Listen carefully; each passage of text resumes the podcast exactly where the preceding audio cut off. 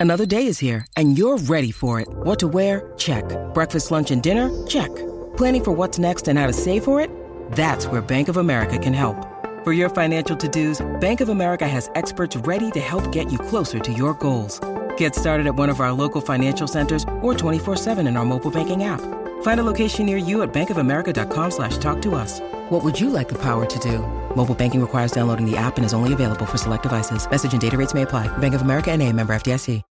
When you need mealtime inspiration, it's worth shopping Kroger, where you'll find over 30,000 mouthwatering choices that excite your inner foodie. And no matter what tasty choice you make, you'll enjoy our everyday low prices, plus extra ways to save, like digital coupons worth over $600 each week. You can also save up to $1 off per gallon at the pump with fuel points. More savings and more inspiring flavors make shopping Kroger worth it every time. Kroger, fresh for everyone. Fuel restrictions apply.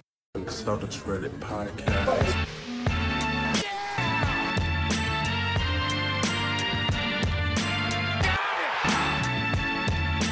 Tatum takes it, makes it. Oh, that's, you gotta back that up. That's awesome. That is awesome.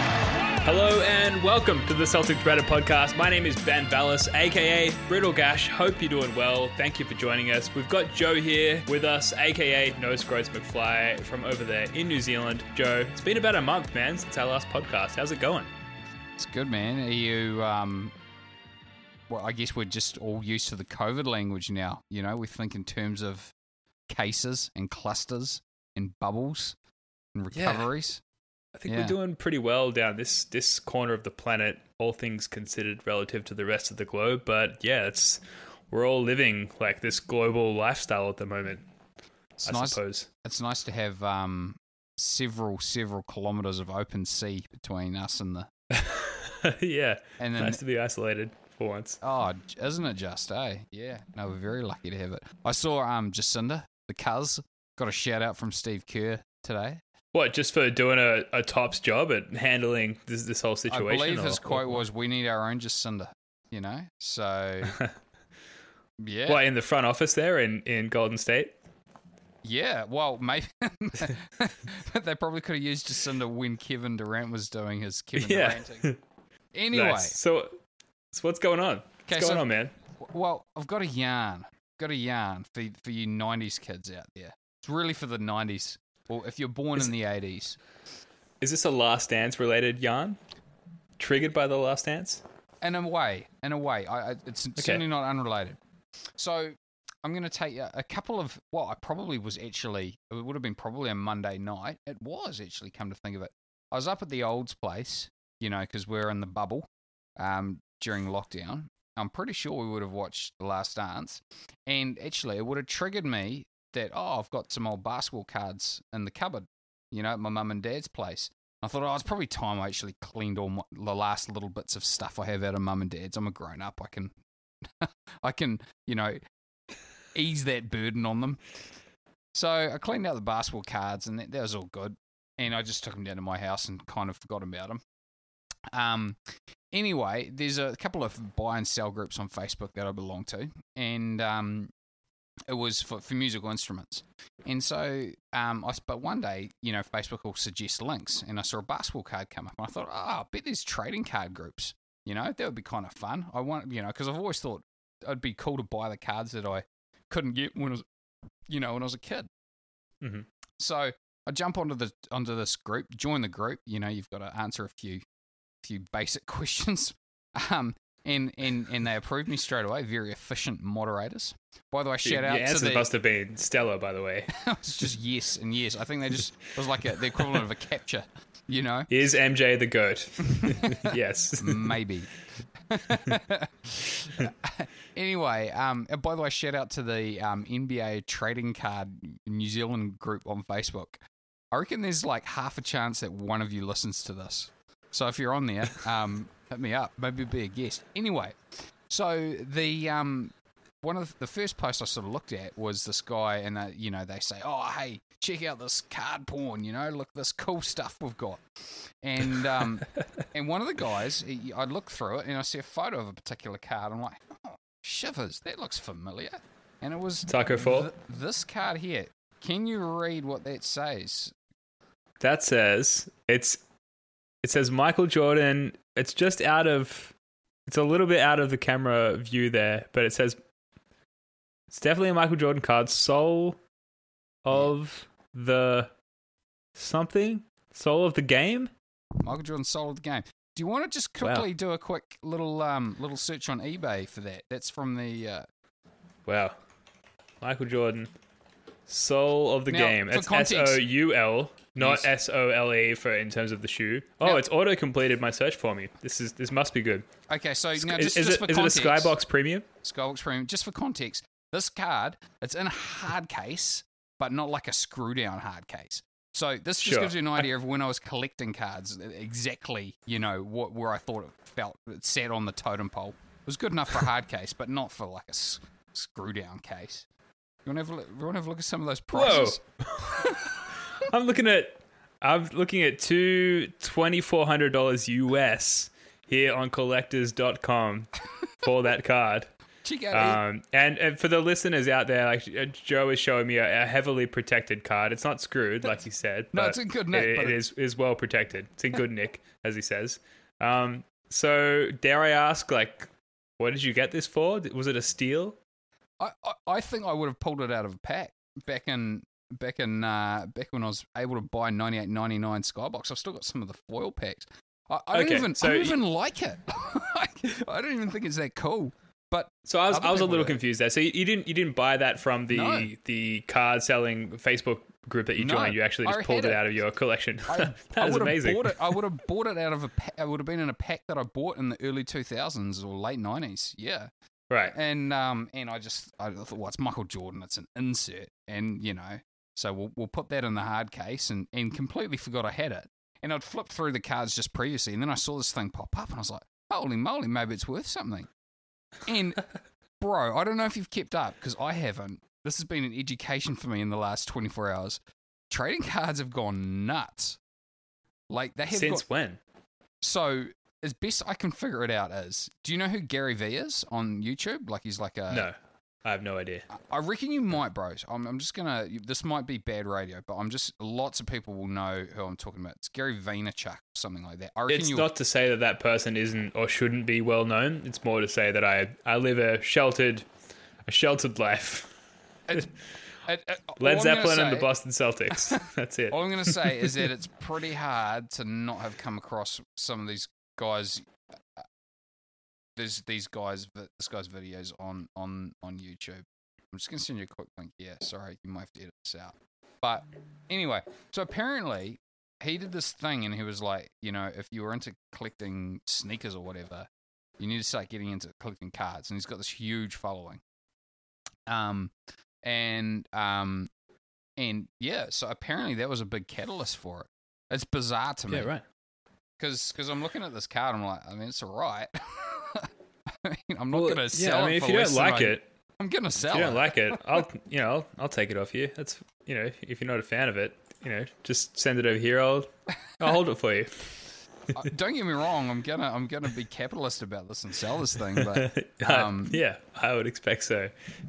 but what this got me down is like memory lane on cards. I was like, man, there are cards that I really, really like. Um, and I was like, what? I thought, you know, what? You know, I might talk to you, Ben. I'm sure you had, you know, some interesting basketball cards, and at some point in your in your youth. Um, I know you've sent me some, you know, little souvenirs.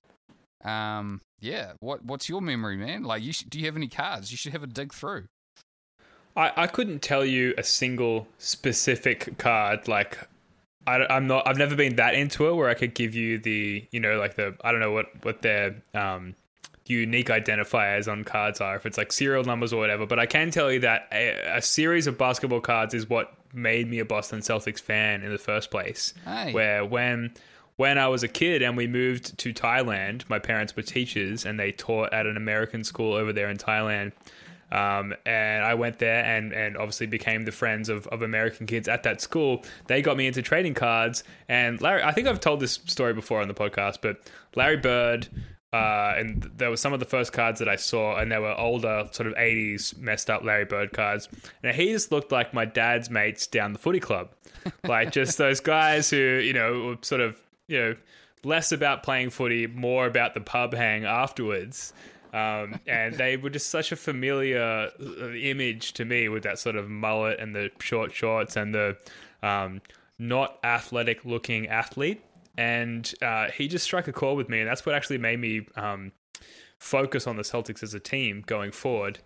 Uh, so I, I, guess that's my basketball card story. But you know, I've got f- folders upon folders of basketball cards, but I couldn't tell you like, oh, I've got the '92 Skybox Elite, whatever. Like, I don't, I don't know my cards like that. Yeah. Anyway, th- that's my yarn. Over the last few days, we've seen some really promising signs of a returning NBA season. And on the 20th of May, Adrian Wojnarowski reported with Zach Lowe, NBA teams are expecting the league office will issue guidelines around June 1 that will allow franchises to start recalling players who've left their markets to return as a first step towards a formal ramp up for this season's resumption. Joe, is this really happening, man? Like, uh, what's been your reaction to this? And like, do you think they'll resume the season? How do you feel about that? Oh, I I would have called BS on anyone who involved who said they weren't trying to. Like, there's right. so much money at stake. I mean, they they they have to. You know, like it, to me, like if they don't come back, it's because it was impossible. Like anything else in that just doesn't make any sense. They've got every incentive to, to come back, every incentive. So I wasn't su- surprised. It's just more whether it's possible. And and the states is slightly different to here. Um, we shared uh, somebody somebody posted on the uh, Reddit NBA forum um, that they um, should just move the NBA to New Zealand. Hell yeah! Especially now that they're opening up uh, borders, it seems like from New South Wales, where I live, to New Zealand for travel. Oh, I'm suddenly a, a, a, huge fan for that for that idea. Well, yeah, we need that. I'm looking forward to. Uh, I'm looking forward to being able to get get out of the country. It's going to feel like a rare privilege, you know, um, uh-huh. to just be able to do it. But anyway, yeah, Australia's probably a better bet, but um, for hosting, you think they could put it at Marvel? oh no, never, again. Uh, user Jalen Brown 07 on Celtics Reddit uh, writes, "I really want to watch basketball, but player safety comes first. Does that does that weigh into your? Because you sound like you're all for it, and I I am as well from a selfish." Um, like I just want to watch basketball perspective but there is that element of of safety and like could there be an outbreak? Could some of these players you know take covid-19 back to their families or you know what i mean? Like could it all blow up because as soon as they assemble everybody someone's had it they've been asymptomatic and then it blows up on the campus or the bubble anyway. Do you know what i mean? Like yeah. how, how do you feel about that aspect of it? Well i'm interested in kind of how you see it ben but like from down here like in new zealand i'm not I wouldn't say I'm like the, the majority here, but like there's a lot of people who feel like me, and that's like so in New Zealand we've currently got like 27 people in the whole country with it, and no, like we've had you know like maximum one person a day get it for the last two or three weeks. It's kind of at the point where, and that obviously, I, I, I tell you that just to give you an idea of kind of maybe how you start to feel about it. And I'm kind of like, well, like no one's got it anymore here, you know. And we've had 21 people die, I think, in New Zealand out of 1500 that that got it at all. Mm-hmm. So you know, we're talking what's that one percent, you know, of people who get it would have have passed on, and uh, and and all of those people had you know pre-existing some sort of pre-existing condition. Um, that's not true for everywhere in the world. I understand that, but I just say that to understand where where my perspective might be coming from. Where I'm like, now I feel like like before the started, we had no idea what it would look like. Absolutely no idea. Well, we're two months into this thing now, and we kind of have a little bit of an idea of kind of what happens. Like, it's yeah. really, really frigging bad if it gets into rest time, right? Like, I don't know what's mm-hmm. happened in Australia, but New Zealand basically I, I would say three quarters of the deaths have come from rest homes, right? Um, I don't, I don't want to understate. Like I'm sure there's long term health effects for people that do get it and survive. But where where I'm coming from is I'm like I don't know that this thing is as catastrophic as we first feared, and and and and for that reason, I'm like, I don't like. It's it's actually getting a little hard for me to comprehend the fear, or like Mhm. maybe to empathize with it and the way that I maybe I was able to do. Like when Rudy Gobert first tested for it, it honestly felt like all hell was about to break loose, and now it kind of doesn't. Yeah, how how different does it feel from that sort of mid March to mid April period to now, right? Like that it definitely does feel like there's been an easing of the pressure, even in the US, just from people that I've spoken to there. Obviously their numbers are still crazy, crazy high. Um, and even if you do like a per capita comparison to New Zealand and Australia, their numbers are insanely high. But it, it does feel like the um, like the tension has kind of been eased a little bit. Um, and I understand based on what you you've said, like why that is the case in, in our countries. Um, I don't necessarily understand why that is the case in the states where there's still a huge amount of people dying, and I think that's that's the concern for a lot of people there who are who are fans of the Celtics because they live in Boston, uh, and and Massachusetts is one of the the areas that that has been more heavily affected. I, I, guess I do understand their concern, and like uh, Karl-Anthony Towns' mother died of the virus. Like there has been a sort of more of an acute effect around the NBA as a result, as opposed to us, where I feel like we're a little bit more distanced from it, which I'm thankful to to say, but it is the case. I- I mean, I'm I'm happy to admit that I'm kind of shooting from the hip here, and just kind of calling it as I see it, and that there will be things that I I, I won't consi- have considered, you know. But truthfully, my ex- like New Zealand is basically a bubble, right? We are a bubble, and Australia is basically a bubble too, except for the odd cruise ship that you let undock. Yeah. that was a cock up. no, no one's perfect, especially the Australian Liberal government. But that's that's for another podcast by other people, thankfully. Anyway, um, so I guess for me, I'm like, well, we have this experience in New Zealand of what it looks like when the bubbles actually shut off, and what it looks like is very, very minimal consequence. Like it, Yep. from a health perspective, from an economic perspective, it's atrocious. but um, but like if they lock them up at Disney World, they'll be fine. Like I promise you, Yeah. they'll be fine. You know, um, and and if it was if I was an NBA player, I would be doing it, and I and I there's every incentive to do it. Like you know, you if you're a, a, marginal NBA player, I mean, I mean, th- think about what it's going to do to this. yeah, I would just want to play anyway, just as an athlete. Like I'd be bored after two months, you know. And truthfully, truthfully, the odds of of, of them getting COVID nineteen if they have a if they have an enforced bubble, right? Like it, they're actually quarantined in this place, and you know, it's just um, it's just essential services and food deliveries that are that are basically allowed in and out. Like they're not to get it. Like it, it, I can't say that with like one you know one hundred percent certainty, but ninety nine point nine nine percent certainty. And that does, of course, you'll still test and all the rest of it, you know. But it's just it's actually so unlikely, you know. If you have yeah, so so that that Woj tweet was May 20. May 21, Shams Charania writes the NBA has informed its teams that they uh, have engaged in discussions with several national coronavirus testing providers, which will be a quote a central component of any subsequent plan to restart the 2019 NBA season. Which to me is like that's sweet, right? Yeah. Like that's a, a very Yeah. organized approach. We're, we're going to be coming back. Like let's make sure we can test everyone all the time um, and ensure that if any outbreaks do occur, you know, within the bubble, we can contain them within the bubble, so to speak. Um, I think that's a really uh, mature approach and organized approach by the NBA to ensure that they have that capability, and it, it's a sign that it's not just a reckless like whatever like numbers are going down people are relaxing let's assemble everyone in a bubble and make it happen. They've actually got strategies in place to ensure like the health and safety of everybody which i think um, would ease some of those concerns. But there is more information there. So on may 23 nba spokesperson mike bass stated that the nba is in talks to resume play at disney's espn wide world of sports and there's there's more information coming out little bits of information rather trickling out on a day-to-day basis but rewind over a month ago, April 17, Keith Smith, who wrote an article for Yahoo Sport titled Why Walt Disney World Would Be the Ideal Spot for the NBA to Salvage Its Season.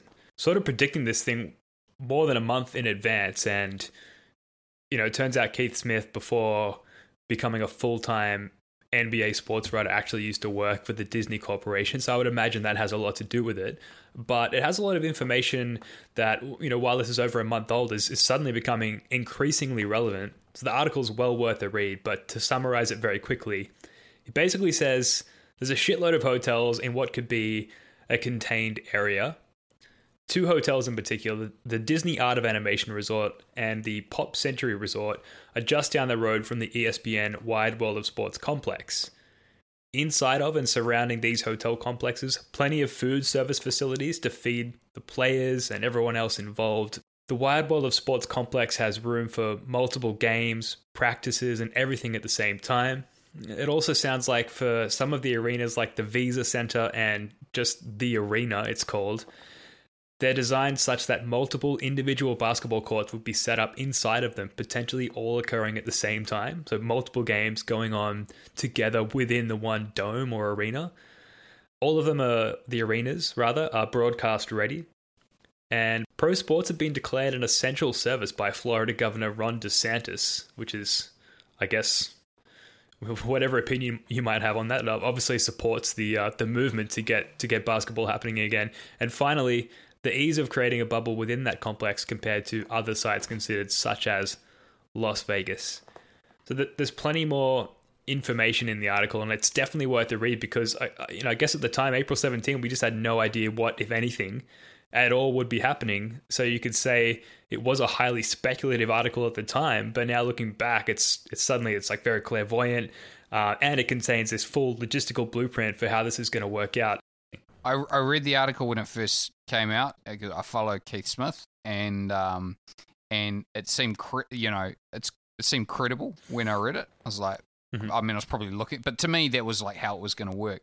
I remember like a few months ago, we were like, why don't they just do it on a cruise ship or like a cruise ship or something like that? You know, do you remember Top having that conversation? Yeah, yeah. Everyone has to play in jean shorts, shirts and skins, yeah. denim jerseys. yeah, I, I, I, remember seeing him tweet the article. I, I follow Keith Smith as well because he was like more, um, I don't want to say small time Celtics, but he you know, that's where he started. He was part time, and now he's sort of risen through the ranks. But I've, I followed him for a while, but I didn't read it at the time because I just thought this is just another thing trying to get people clicking on it and reading it for there's a thirst for the for the season to come back but now it's it's crazy in hindsight how accurate that was well i, I honestly wonder whether and i hope i i for him i hope it was his idea that got it rolling you know i hope someone saw his mm-hmm. article and was like hey, we could do this. Because how, like, I've emailed Adam Silver ideas before, you know, and I just think it would be so yeah. cool if that's w- what kind of got it rolling. And it looks like if it's going to go ahead, it looks like the Disney World thing's going to be it. So, um, yeah, great. Good for you, Keith Smith. The lack of a crowd does it mean you know? Say there's an NBA game, proper NBA game. Maybe it's the playoffs. You know, in a singular arena no one else is there but the two teams, their staff, and the broadcast team. If you're Jaylen Brown dribbling down the court by the broadcast desk, can you hear like Mike Breen being like, Jaylen Brown is coming? Like, can you hear your own commentary? You know what I mean? Because there's no crowd sound drowning it out or anything like that. Like, can you can you hear your whole your your own game's commentary the whole time because they're right next to the court? You know well, what I mean? Like, is is that a thing? Does that know, affect can, players? When you're when you're playing, can you hear chat from the sidelines? I guess not, but no one is speaking as emphatically as Marv Albert or, or Mike Breen. You know, like no. one... yeah, like at some point you must hear like a bang or two, right? That's got to be a thing. I think you would hear. I'm just kind of relating it to my own experience playing, where like you can hear comments, but you don't necessarily know who they're coming from. It's more, but the stuff that I'm hearing is more generic. You know, like good job, great effort, good job, sort of, chat, yeah. you know, just general, just general, um, sort of team, you know, sort of idle compliments. Um, well, look, uh, they're opening the border soon between New South Wales and New Zealand. So Jackson and I, shout out to Jackson, by the way, who's not here on this one. We'll fly over, and next time you have a rec league game, we'll We'll we'll do like a sort of a, a, a Mike Breen, Chris Webber combination thing, or a Doris Burke, and um, you let us know afterwards if if you can hear us, and we'll re- report back to the the the very curious people out there. It's so Uh, fun. uh, what? the, the, this border thing actually hasn't been really news in New Zealand. Like, it's it's funny. Anyway, sorry, this that's a total sidebar discussion. But No, no. I mean, it's the whole the whole thing's news everywhere, really. So um, I'm sure it's it's going to come out at, at some point. But uh, one final point on the reopening of the league: Bill Simmons put out, you know, his his weekly Sunday night podcast with Russillo. I was just listening to it earlier today. I'm only halfway through it, but he said on the pod that the league has tentatively set July the 25th as the playoff start date. So that's what they've informed GMs. Uh, and the last day of the finals would be September 20th. And we, I think we've all heard before that the league uh, would resume the following season around Christmas 2020, uh, which is interesting because it, it probably indicates that there will be some form of a regular season closure if they're planning to start in, um, you know, in late June or early July or something like that. yeah, there's. Do, do you know the reasons for that, Ben? I, I can Uh, give you no, some not, background. not specifically. Okay, so basically, most um, so teams have agreements with their local sports network, right? So with with with the Celtics, it's Comcast, or was it NBC Sports New England? I, I forget which one it is now. It's the same same thing.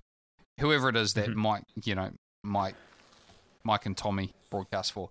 So they normally have to provide a minimum of seventy games to those um, to those broadcasters to fulfill their contracts. So most teams, so the Celtics are at 64 games, some teams are at 67 games. So you're talking a gap of like three to six games. So there's a huge incentive for them to at least get to 70 games on the regular season. That's why. So because otherwise, otherwise it probably wouldn't be that much of a, you know, otherwise why bother, right? Like if you're uh, functionally eliminated from the playoffs, why bother having them play?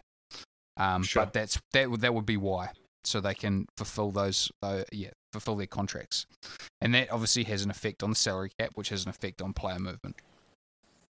Yeah, and it has a, an effect on the Celtics specifically as well, where we've just given Jaylen Brown a, a pretty hefty contract, and we're looking to max Jayson Tatum uh, pretty soon. Joe, com- compared to how you were feeling back in February as the regular season was beginning to wrap up, how are you feeling about the Celtics uh, as this sort of end of season format is starting to become a reality? As a Celtics fan, how do you feel going into all of this? Can you even remember what it's like watching the Celtics? hey, A little bit. I, I, I've your- done a what's your full Timmy Timmy video breakdown recently, and I've watched all the the highlights, um, but none of the lowlights because Timmy fortunately doesn't compile those. Timmy, So I- I Timmy feel- keeps it posy. Yeah, it does. Yeah, old Posy Timmy. Uh, Positive. So, yeah, I just I don't know. I feel I feel pretty good about them. Um, user the wet snail one writes. I'll be honest. I'm I'm scared of a first round matchup matchup versus Philly. They kicked their asses twice this year. He also says uh, if Katie comes back, it would be less than ideal to face the Nets. But if it's just Kyrie, then bring it on. I'd love to sweep his ass off from the edge of the earth. Um, Katie is not coming back. That that's been confirmed. But um, and I'm not worried about the Nets it? at all. But in the case Or of Philly, they they were struggling on the road but doing quite well at, At home. home. Is this their home court advantage being taken away, or is this their struggles on the road being nullified? Like when it comes to neutral territory, how does that affect a team like Philly, and how do you feel about the Celtics going in on a matchup against maybe a more talented roster on neutral grounds? It's a new season, man. Like it, it really is. you know, it's as much of a gap. It's almost as much of a gap as we. Well, it's not almost. It's half the gap that we'd normally have in a, in a normal off season, right? So Yeah. what do I think? I like.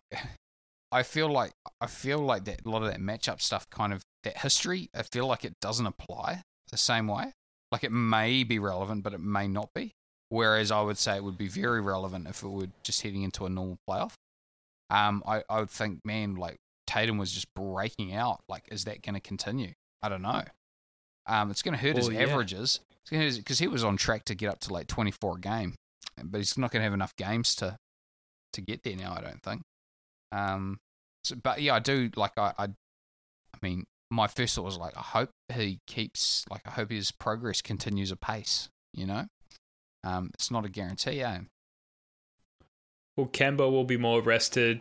Gordo will be more rested, and and with um, you know particularly Kemba, it was a I need to sit out as many games as possible to rest my knee situation. Like in theory, he's healthy now, right? And and how does that affect Tatum's usage rate and and how many plays Brad's calling for him? And then you look at the injury prone Sixers and Ben Simmons and Joel Embiid have kind of been struggling with injuries all season. Like now they're back, now they're theoretically healthy, although hopefully, fingers crossed, Joel Embiid returns out of shape like he does at the start of most seasons. Um, we're kind of they, we're kind they, of all expecting it, aren't we? I hope so. Same with Jokic as well, uh, because you know, screw the Nuggets. The Sixers have benefited from this sort of home court advantage all season. They've been terrible on the road. Suddenly, it's neither, and they're potentially our first round matchup. Like that that concerns me a little bit because perhaps on paper they're they they are a more talented roster and like it could be a first round knockout for the for the C's. Yeah, it, could be. I think you know we really we really wanted Philly to be able to chase down Indiana for that five spot. Um, I'm like struggling to remember the standings now, you know, but we, it's been we, a while. Yeah, it has been a while. Yeah, once because we're kind of locked into the we're kind of locked into the three seed, so we yeah, I, I don't. The fan in me is is is like I actually just want to see a great series. Like I'd love to play Philadelphia, you know, but like if we want to progress, it's probably easier if we don't have to play. So um, that would probably be probably be preferable. But I, I mean, man, we've got a good squad. You know, like we're going to have to beat good teams to do anything. If it's not the first round, then it's the second round. You're still going to have to, yeah. you know, we get we sometimes forget as fans what we actually get pleasure from. Like if we if we beat the Sixers in the first round, you know, and lose in the second round, it's going to feel just as good as if we beat some like the Brooklyn Nets or the Charlotte Hornets in the first round, and then you know, it's going to feel better, I would say, than than that than beating some random team in the first round and then losing in the second. It's not honestly about how how far you advance. It's about you know, it's about the moments, man. It's about the moments. You know, the, the 2018 playoffs had so many memorable moments. Tatum booming some dude, you know? And one day the Celtics. Some dude. some dude. Who was What was his name again? What was that guy? Uh, I forget. I, I forget. forget. he might he might get a Netflix documentary in 20 years. Uh, not if, if Paul. Pierce has anything to do with it. but but like you know, one day, honestly, like the Celtics, like the Celtics might turn into the Golden State Warriors one day and win, you know, win a bunch of championships. We'll we'll have en- we won't enjoy them any le- like we won't have enjoyed that playoff run in 2018 any less than we will enjoy the championship run. You know? Yeah. Like we should welcome. I, I would I would feel stink if we missed out on a matchup with the Sixers. How about that? You know, so if it comes in the first round, great. I'll relish it the opportunity to beat them and yeah. to, to hold that over those fans for another year. That's what it's about, man. It's what it's about. Yeah. Yeah. Also, remember all the stress we put on getting the two seed, and suddenly yeah. it's like, regardless oh. of the two, the three seed in in a, in a potential Raptors Celtics matchup, like it's just there's no home court in Disneyland somewhere. Yeah, who cares? It just comes down to the more talented roster. And sorry, but I think the Celtics have the more talented roster. I think that that actually helps us there. Just like I think the Sixers kind of had the more talented roster as well, so it's it's kind of twofold in that sense. Yeah, we we've done well against the Raptors. Um, the Raptors are pretty stacked though, man. are pretty jolly stack. Man, I, I man, I just I've so much respect for that team. I just love how they built it. But anyway, we're digressing. We are digressing. Yeah. Now, but before we wrap this one up, the Last Dance finished up last week, and regardless of whether you enjoyed it, it has resulted in a steady supply of additional content for fans, and the timing has been perfect. You, you can't argue that. But with the show ending, there's once again this basketball hole to fill, right? And as we've been discussing, that that may well be filled soon. But Joe, humor me for a second, but but picture this: you're walking down the street one day and you happen upon a lamp with the NBA logo on it. and not a light lamp, a, a lamp lamp, like a like a receptacle lamp. And and and you rub the lamp, and a genie comes out, and I, I guess it's Shaq or whatever. But the genie offers to grant you three NBA documentary wishes. And you can wish upon the existence of three high quality Last Dance style documentaries on any NBA subject you like. Joe, what are they? Ooh. Well, I feel like it's easy to sort of like come up with a list of nominees, you know? Um, s- some nominees that I can definitely think of would I'd love to know whether Ainge was actually going to draft KD. So like the KD Oden thing, like people forget Mhm. how people forget how hyped Greg Oden was. Like when the Celtics were basically tanking that season, it was all about the Greg Oden sweepstakes. Greg Oden was like the biggest high school star I can remember. Honestly, like because I used to follow Draft Ex- well Draft Express and their predecessor site back then was something like Draft Planet or something like that. Uh, It sort of came out of the real GM forums, but um, It sounds like a 90s NBA site. Anythingplanet.com Planet, yeah, slash GeoCities. yeah, Angel Fire. yeah. Lycos. um, yeah. So I remember, I remember Oden was huge, man. Like Derrick Rose was really big, but Oden was huge. Like Oden was like, and and it was almost unthinkable. Like a year out, like nobody was thinking that Durant was going to be the number one pick. You know, a year out, Mhm. and um, I'd love to know what Ainge really would have done. Like for real, for real. Like, and I need to see the receipts. yeah, no, that's a good one. I, I um I've got the Markelle Fultz story, the full expose on what the hell happened with Fultz between his college and his first NBA game. Oh yeah, Uh, special guest might have to be Danny Ainge, who you were just talking about. Um, but like with his voice modified and a, and a shadow cast over his face for anonymity, because I, I feel like Ainge was the he had to have been one of the first people to have been like, oh, like there's something wrong, wrong with this guy, right? Because he had the first pick at the time. He had Markelle Fultz around to the you know the Celtics arena, and he, he went to Chipotle with him and, and, and got to know him, and would have been one of the first people to be like, oh, okay, like we can't draft this guy.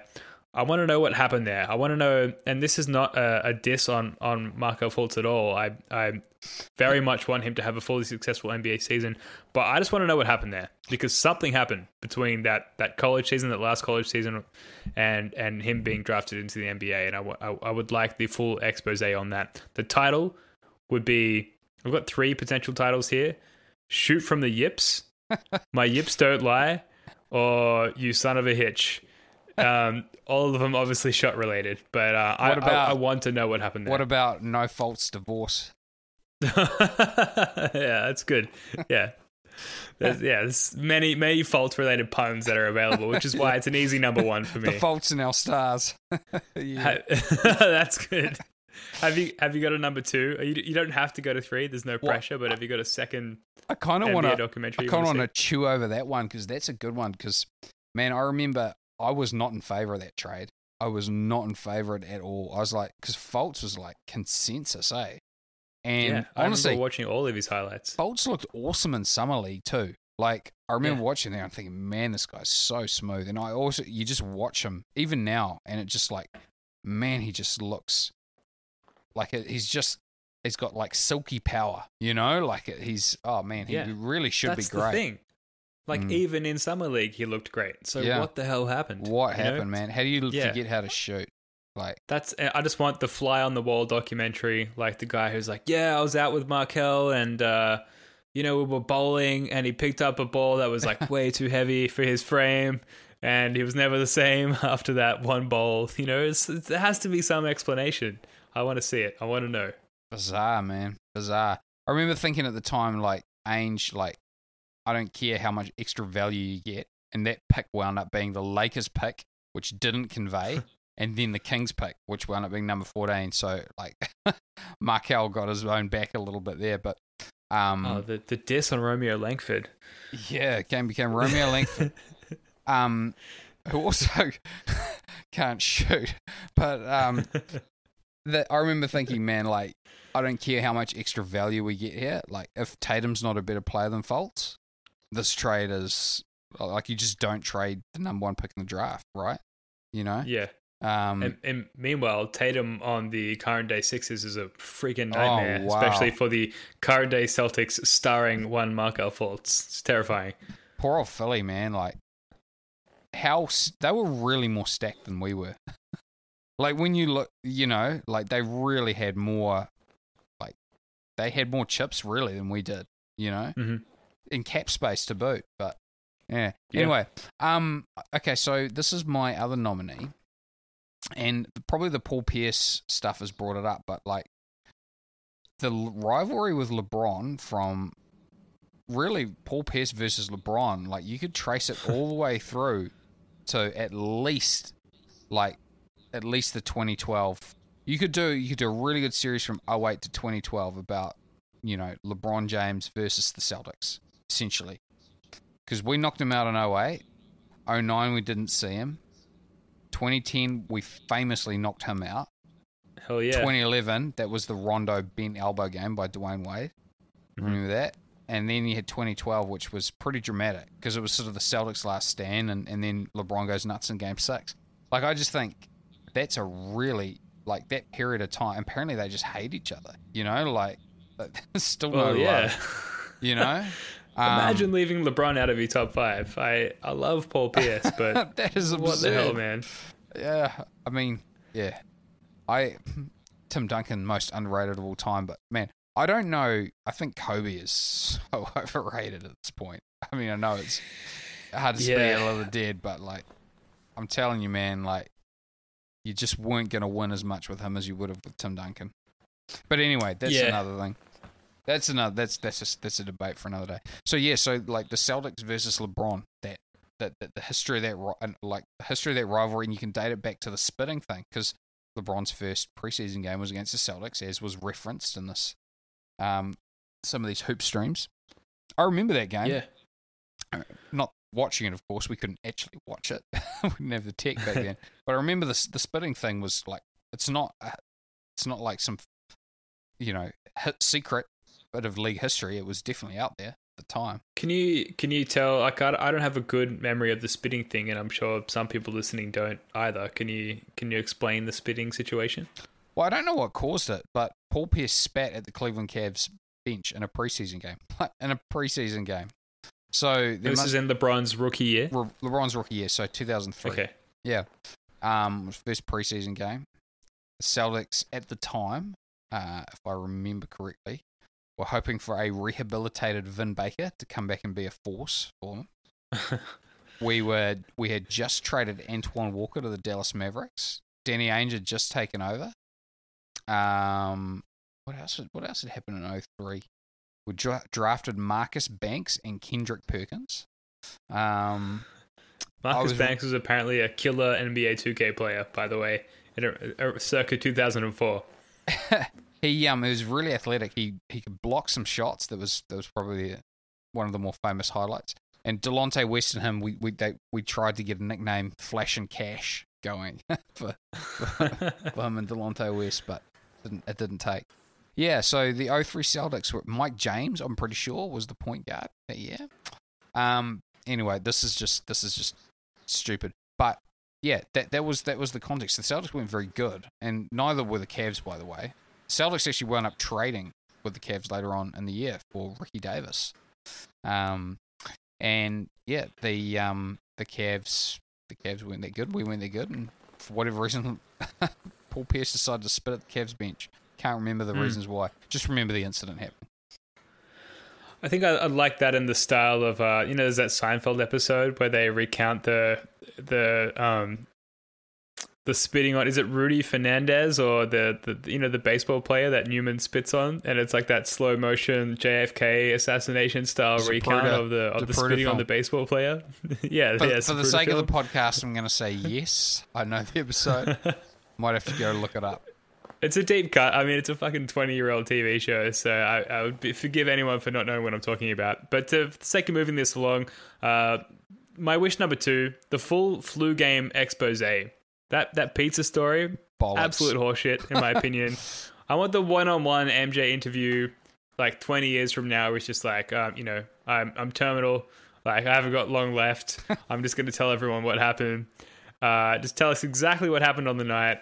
The title, the statute of blood alcohol limitations, yeah. and admission 22 years in the making. Surely I- I- he was he was hungover. hungover. Surely. Definitely hungover. Why was it? Why else are you ordering a pizza at twelve at night? Like you've you've been on the terps, mate. Yeah, right. Um, why? Why did no one else be like, oh yeah, Shangus and meat lovers? You know, like why was why was no one else like, oh yeah, I'll get one? There's so there's so many holes in that story. Just So like just admit holes. it, mate. And it's fine. You still won the game. You, it's fine. Just tell us you were hungover. It's, it's- no one's gonna hold it against you. And the the weirdest thing is, of course, they're not going to leave Michael Jordan's. They're not going to be like, oh, this is Michael Jordan. By the way, I've ordered a pizza. And if you were the pizza guy, would you believe that if it was Michael Jordan? You know, like, would you believe the guy placing the order was Michael Jordan? Of course you wouldn't. You know, so that whole five friends thing sounds bogus to me. And how do you poison it? Like, oh, I've got this bottle of poison here. I've been waiting for the Michael Jordan pizza order. Yay, it's come in. Now I'll pour it on this pizza specifically for who we think is Michael Jordan. Just it makes no sense. Uh, the, the, one of the it. theories with there's some rancid meat, but like that stuff doesn't go off honestly that quick. Like I had some bacon in the fridge for like two months, man. I'm telling you, like it's pushing it. I'm not proud of it, but I ate it, and I'm fine. Have you got a Have you got a wish number three for Shaq slash the NBA documentary genie? Um, for me, I love like it's probably not so much a documentary. It's more maybe some magical realism. I love a, an alternate reality where Grant Hill doesn't get hurt. What does it look Ooh. like? I love Interesting. love Grant Hill's game. Yeah. And like, they oh, were calling him the second coming of MJ for a little while there, I'm right? telling you, man, you got to watch some Grant Hill highlights. Oh my gosh, just a killer. And Hmm. I guess along those lines, I would have loved to have seen Jordan face off against Olajuwon because I love Olajuwon's game. Um, in '95, it would that would have been a cool series, man. I'd love a like a you know an NBA alt, NBA alternate history. You know, sort of like how Inglourious Basterds is like. we're talking about you know how Inglourious Basterds is like fictional World War Two. You know, yeah. um, something like that. That's a really cool idea. I love that. Uh, like alternate reality. Um, MJ beats Barkley in the '93 season and just powers on to '94. They re-sign Horace Grant, or they bring over that version of of um, Dennis Rodman, and and just make to the finals and play Hakeem and those guys. And what happens there? That's uh, that's really interesting. I would love to see that. Hakeem was good, man. Like, how many do you reckon the Bulls would have won if if he hadn't retired? Like, if he hadn't retired, how many do you think they would have won on the trot? like say they go back to back against that Rockets team, surely they drop one, right? Like surely, they Surely. drop that 94 one where MJ's tired, like they're all buggered. If they have re-signed Rodman at that point, you know, like they're just at the peak of their tiredness and, and then they, they come back after having been defeated with like some more fuel in their tank and then they take them out. Um, because the decline of, of Olajuwon was like pretty steep, like it happened pretty quickly. Um, but I just I can't imagine a four peat against prime Hakeem Olajuwon. Can you? No, I mean, it just seems. I mean, it's just too hard for anybody to win that much. No one else Yeah. has done it. You know. Um, for me though, like watching it does remind me of why I think MJ's the greatest, and and it's for no other reason, honestly, than he just did it prettier than anyone else.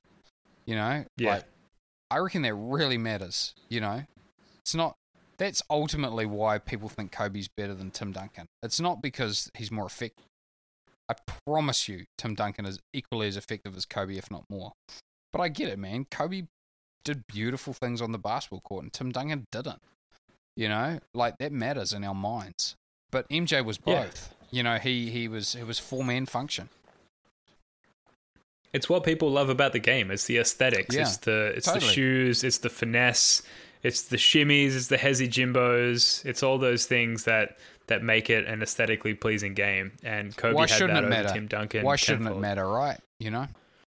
I didn't want to get too much into into the last dance because there's been, like I said, a huge resurgence in, in content um, as a result of the last dance and everything's already been said but um, are you completely back to like MJ was the greatest of all time like had you ever derived from that and are you now completely back there as a result of that documentary um, I've always been a little, little bit of a LeBron hater. I think I'm on record on this podcast as calling him a wanker. Uh, yeah, a dickhead comes to mind as well. well, MJ is also a dickhead, but I guess he's just my kind of dickhead. I, he's a cooler dickhead. A much I, cooler dickhead. I think, man, I he's think like Joe Pesci. LeBron would probably be a lot easier to be around every day. I, I get the feeling, you know, but MJ just MJ, you just take him seriously, even though he's yeah. you know telling a few porkies. You know, he just has a gravity to him, whereas LeBron's Taco Tuesday guy. You know, it's just a little harder to take. And one of the things about MJ is MJ, for, for all of like he doesn't, he talks trash like crazy, but somehow he never comes out and toots his own horn. You know, in mm. a in a public way like LeBron would. You know, mm. um, and somehow that's better. you know, somehow it's somehow it's more legitimate if, if if he tells you what he's gonna do. Like, I'm gonna dunk on you, or I'm Larry Bird, and I'm gonna shoot this three in your face, Xavier McDaniel. Like that doesn't come off as arrogant in a way that telling people after the fact your accomplishments made you the greatest. So uh, for me, Jordan was always pretty safe there, to be honest. Just that I don't think anyone's ever played the game as beautifully. I, I, I just surely not. You know. you, Reddit user Sutro Heights, um, with regards to the the documentary thing, they had an idea for one called After the Dance, which is just a solid hour of all the terrible moves that MJ made as the owner of the Hornets, um, all cut with him playing golf, like talking about how they'll be fine next year. I, I think that's an interesting point because there's been a few amateur documentaries to come out on YouTube um, after the fact as a result of the Last Dance to sort of chronicle his his post Bulls career, and um, you can kind of see where they left it out, right? Like it's not not pretty. President of basketball operations at the Wizards, joining the team, getting their meniscus surgery, and ultimately sort of flailing out there, and then whatever this Hornets thing has been. But at the same time, you, you kind of wish that they included some of that in the documentary. Well, it's it's too perfect a narrative, you know, like that and the scene that the climactic scene in the last dance regarding the last shot, like it was awesome. it was great. Um, and it, you know, it fits a really nice, tidy narrative arc. Um, but yeah, I, that's the stuff I find the most interesting. Like, I, I knew that it was awesome, but I knew what happened there. You know, like I yeah. know Jordan hits the last shot. I actually like a lot of the stuff in the last dance. I was put me in the camp of people who enjoyed the documentary series, but it wasn't what I signed up for. Like I wanted mm-hmm. to actually see a story about the 97-98 Bulls. Instead, I got a story uh, essentially about Michael Jordan and how some of the other people arrived at the Bulls. Like mm-hmm. 97-98, like there was stuff all other than the Indiana and Utah series. Like there just really wasn't like it may as well have not existed. You know? Yeah. Um. Yep. It, just wasn't like there just wasn't that much. Like I don't know how many hours of content would have come from the 97, 98 season, but it honestly felt like maybe you could have filled one of the episodes with it. Maybe it was just boring. I don't know. Um. So I would have liked to see more of that. Um. I'd actually. It's interesting. I was watching it with my girlfriend, and she's like, she starts googling, and she's interested in his personal life. You know, like what happened with his marriage what happened with this? You know, like you don't find His anything kids, about that. Yeah. Like that stuff is the most important. Uh, like that stuff is actually the most interesting stuff. Like the personal details behind athletes in their early lives, like the the stuff that you really just don't know. Like if you read a sports biography, it's like to me the most interesting bits are like the first four chapters where they actually tell you the stuff you've never heard before, and then mm, after that it's sure. like it's the rest of their career that you kind of already know. You know um, that that color that gives you color for what we want to know what sort of person he is, right? That's why we watched, you know, and um, that's what I want to see. I hope that we get the full MJ expose when he's like seventy five. Uh, on his deathbed from too many cigars, and he's like, "Bring a camera in here. I want to tell you what happened to the flu game. You know, I want to tell you what happened with my retirement and why I left and why I came back and why I retired again early. And I, I, I want all that information. It, it's out there and it's not too late to get it. We just have to be patient for it. I guess putting up with the MJ propaganda was the price to pay to seeing some behind the scenes footage, you know. And I, I, Yeah. I mean, I'm, I'll, I'll take the deal. It doesn't mean that I wouldn't prefer to negotiate a different one, but that was what was offered, and that was it, you know. So I understand why the documentary was the way it was. Look, that is going to do it for this one. Thank you, everyone, for listening. If you're still with us at this point, let us know your thoughts on all the discussion points from tonight, and you can find us on Twitter at Celtic Reddit Pod, or better yet, just comment on the Reddit thread for this episode. Joe, really good to see you again, man. It's been a while. I hope we can not have so much time between this podcast and the next one. You too, Ben. Um, I hope to discover some really valuable basketball cards in your position. Trumpet it to the world. I'll go digging and I'll, I'll let you know between now and the next pod. All right, until next time, go Celtics. Peace.